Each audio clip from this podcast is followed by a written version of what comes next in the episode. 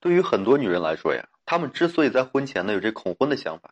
就是因为她们害怕自己要嫁的男人呢是言行不一，害怕这个男人呢在婚前对她的是种种承诺，到了婚后啊却都成为了泡影，害怕在婚前的那个对她嘘寒问暖的男人，到了婚后呢却变成了是整天花天酒地的渣男。我们经常听到这句话：“婚姻呢是爱情的坟墓。”相信很多人在听到这句话的时候呢，更没有勇气呢走进婚姻了。但实际上，只有那些不懂得经营婚姻，才会成为爱情的坟墓。那些懂得用心去经营、互敬互爱的夫妻啊，早晚都能够把这个婚姻呢经营成幸福的港湾。作为女人呢，一个天生缺乏安全感的群体，他们在婚姻中啊，渴望得到男的一个持续的爱，也经常用各种各样的方式呢去考验这个男人，只为了去确定啊这个男人还爱自己。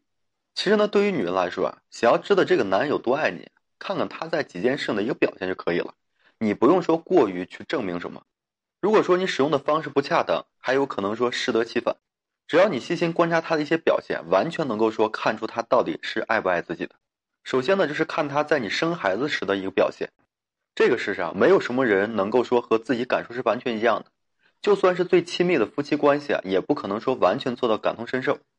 十月怀胎，一朝分娩，对于女人来说呀，是用自己十个月的辛苦孕育了一个新的生命。生孩子呀，更是女人勇闯生死关的一考验。可生活中很多男人啊，却把生孩子呢当成每个女人都会做的事情，并不是说什么大不了的事情。他们甚至在女人被推进产房的时候呢，还在这个产房外呀泰然自若打游戏，仿佛产房里那个拼着性命为他生孩的女人啊，就是一个路人。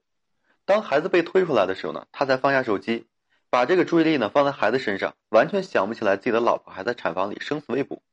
常言道，男人爱不爱你，为他生个孩子，你就完全知道了。女人呢，想知道男人有多爱你，就看他在你生孩子时的一个表现。爱的男人啊，会在你怀孕期间呢，给你更多的关怀和疼爱。在你被推进产房之后啊，他的整个心也会跟着你进去，为你是提心吊胆。他爱这个孩子，可他呢更爱你，因为他知道你才是那个陪他走完下半生的人，而孩子呢，只是你们爱的结晶，只会说陪伴你们一阵子。等孩子长大之后呢，孩子会有自己的前程要走。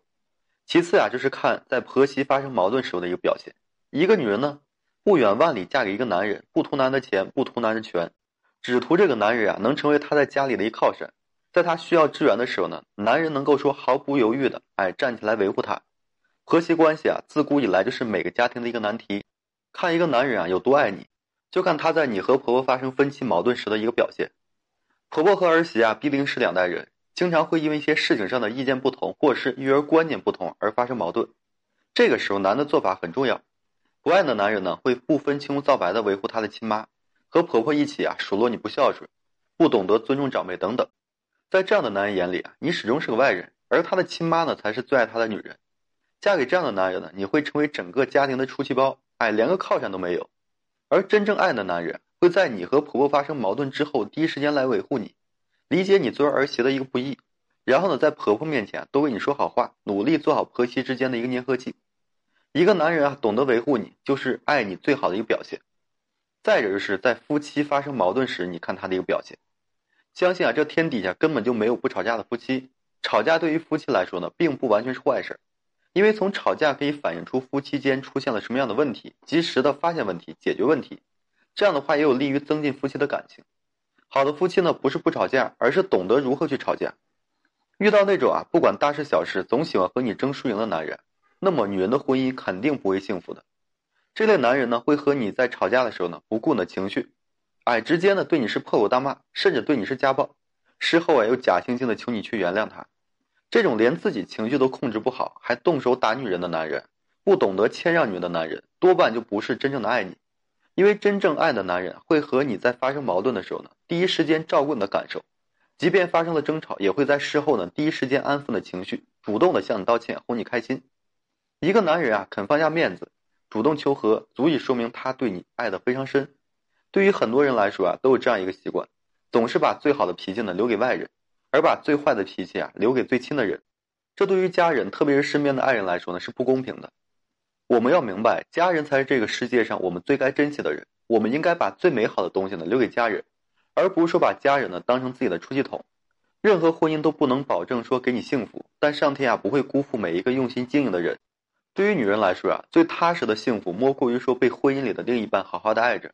而爱是看不见摸不着的存在，它存在于男人对你说的每一句话里，存在于男人每一个爱的动作里。